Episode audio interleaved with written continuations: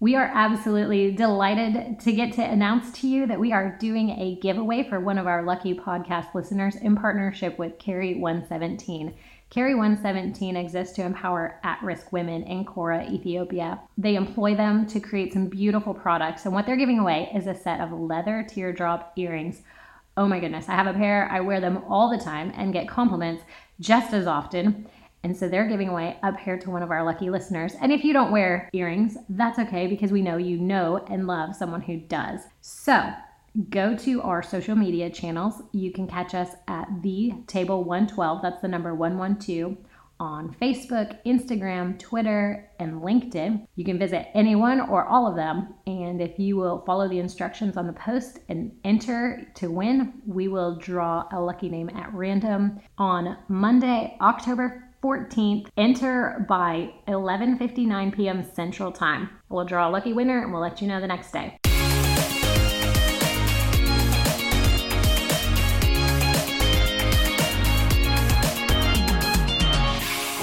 Welcome to Lively Conversations brought to you by Table 112. Whether you're at the table, in the car, or wherever you are, we hope to inspire meaningful talks about life between parents and teens. We love it when you subscribe, and we're so thankful for your ratings, your reviews, and when you share it with your friends. We are your hosts, the Williams family. I'm Lexi. I'm Jeremy. I'm Justice. And I'm Dana.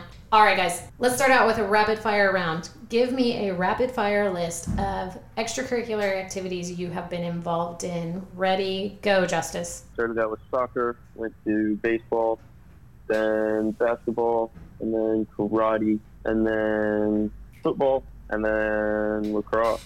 All right, sports related. Anything else outside of sports? Um, what else have I done? Theater. Some theater, some youth group. Oh, right. Yeah, the youth group, the theater, doing stuff like that. Some AV type stuff. Oh, yeah, that's right. Super cool. All right, Lexi, you go. Okay. Uh, theater, choir, student council, youth group, possibly tennis soon. Yeah, it's a good list. I have more things, but Oh. I can't remember. Oh, dance. Gymnastics. Oh, for two days. Yeah, briefly. Very briefly. Go ahead, Jeremy. All right, so I was involved in youth group in Young Life, in Young Life leadership, in flag football, softball, volleyball. There you go. All right. So when I was a wee one, I started out in brownies. There are stories. I did Pioneer Girls. I was in dance, theater, student council, cheerleading, youth group, camp. I always wished that I did gymnastics, but I never did. Mom, we're very similar. We are very similar. Except you didn't do choir. I actually did a tiny little bit of choir. Dang it. I was gonna beat you. not not like you, for sure. Not like you. You're an amazing singer. I was not that good. Uh, so here's the thing when you are a teenager i think you guys are in a great season of life to express yourself and try a bunch of different things and discover who you were made to be but i also think that there's this weird thing about our culture right now where there's a, a lot of pressure to figure out who you are really young and like to specialize super early i'm not sure that that's totally healthy but I really would like to kind of just talk about the benefits of participating in extracurricular activities. Like, what have you guys gotten out of trying different experiences? New friends.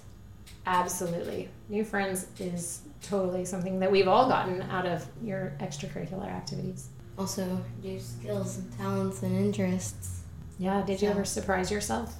Yeah. Um, so before I did my Madagascar play in sixth grade, I didn't really like costume makeup very much. But now that I have done that play, I'm like, I just want to do all the costume makeup. It's so much fun. Yeah, it was cool how they turned all the humans into animals. Yeah. I was a penguin. You were a penguin.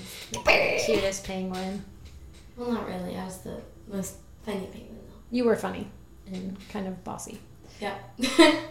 I think when I was uh, certainly when all of my friends were playing Little League baseball and Little League basketball, when I was in like elementary school, middle school years, I was I was actually kind of a combination of scared to try and not sure my parents could afford it, so I never even expressed interest in it growing up. So I didn't really get to play even semi organized sports until I got to college. um, where we played, you know, mostly intramurals and stuff like that. I did have one brief stint on the college soccer team. What's Um, what's intramurals? Mhm. Intramurals is where you play against other teams from your same college. Learning to play volleyball, learning to play soccer, and those sorts of things really kind of built my confidence in Mhm. in my physical ability that I was really scared of as a as a kid and even as a teenager to to even try. And so, kind of a late bloomer in those things, but it was uh, it definitely helped um, as I got older. And then yeah,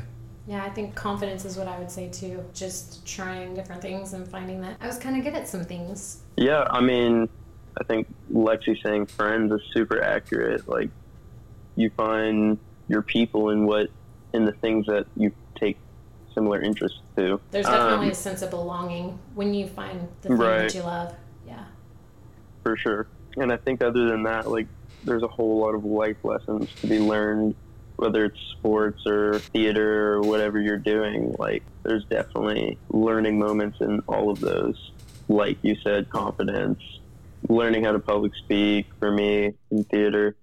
I think actually, like, losing in sports is a huge learning motivator for me, if that's actually a thing. Yeah, it build, Um, builds resilience and grit to get up and go again. Exactly. Having that short mentality of if you mess up, like not to dwell on it. And that it's not Get the up end. and yeah. Sorry. try it again. So there's a lot of really great things about participating in extracurricular activities, but there's also tensions that come up when we maybe spread ourselves too thin or what kind of things do you see as tensions that different families face when they jump into extracurriculars? I think scheduling conflicts is a huge one. that's what I was gonna say. Um, trying to do too much at one time. Yeah, it can it can be either just one person doing too much or it can be spread across a family. I know of, you know, I've heard other sports moms talking about having to be at two different games at the same time or, you know, one parent's got to go this direction and the other one's got to go that direction and they're sort of just passing each other. And that those seasons can be really crazy. Yeah.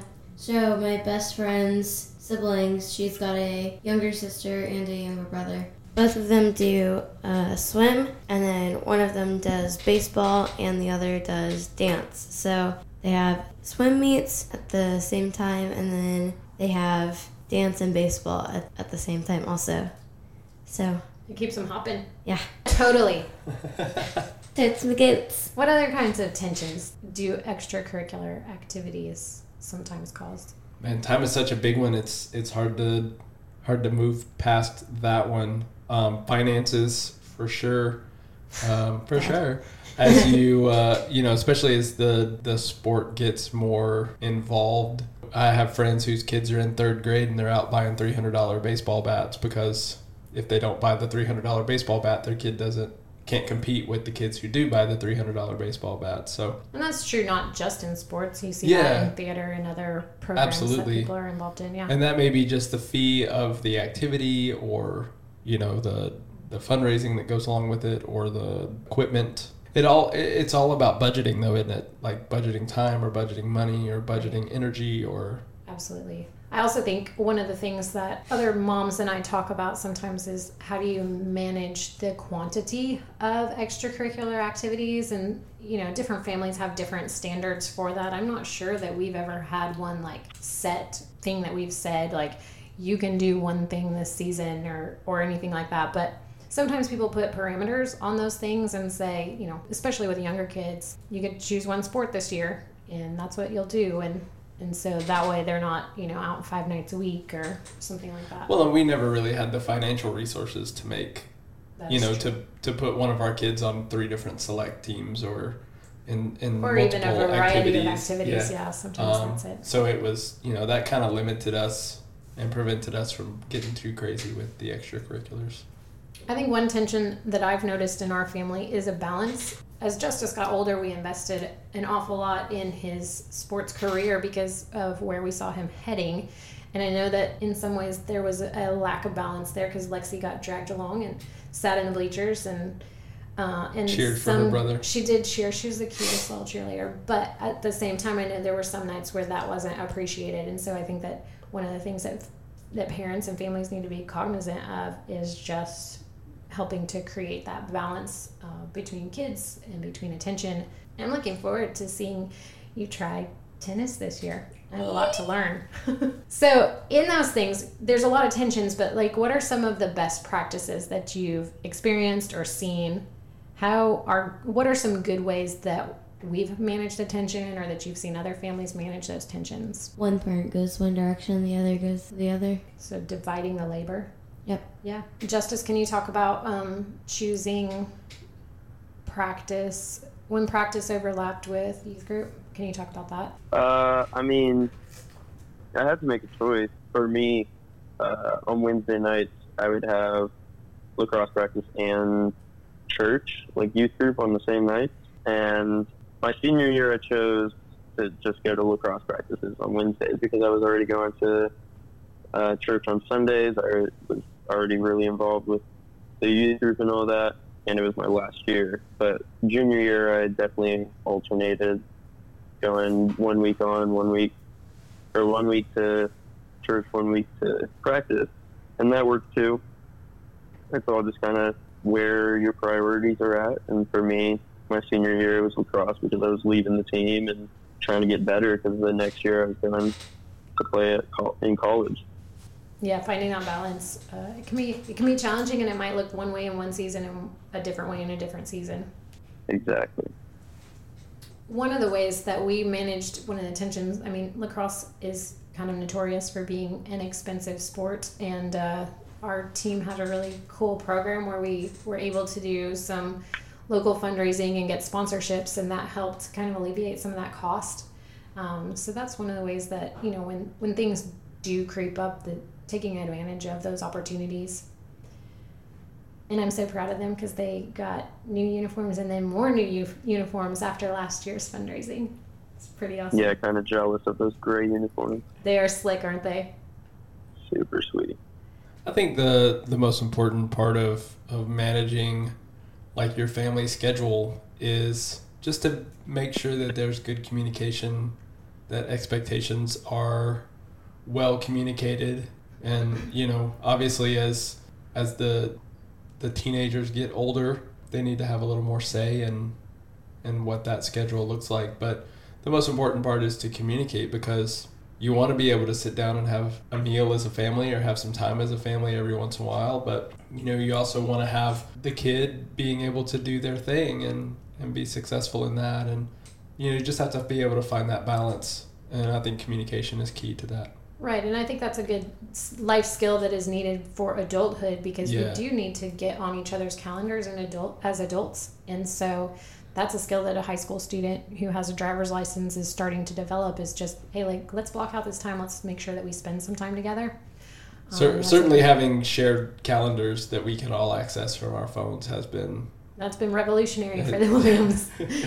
absolutely we can all see I don't know if the kids are logged into all the calendars, but Jeremy and I can kind of see what everybody's doing so we don't overlap too many things that way. Yeah, and and then just one last thing for me from a parenting perspective, I remember, gosh, it was probably 15 years ago. We were at a youth conference and heard Doug Fields, the you know he was the the youth leader at the time that everybody wanted to be like and everybody wanted to listen to, and He's still that guy. Come he's on. still that guy. uh, but he said uh, that he never ever missed one of his kids' sporting events, Mm-hmm. and that really that was probably Justice was probably really young, and I don't know that Lexi was even born yet at that time, but She wouldn't have been. um, that's something that that I held on to, and I I've always held on to it. As, as much as I can be at my kids' events, I want to be there for them, just to show them that that they're important. totally agree. Yeah. Didn't miss it if I didn't have to.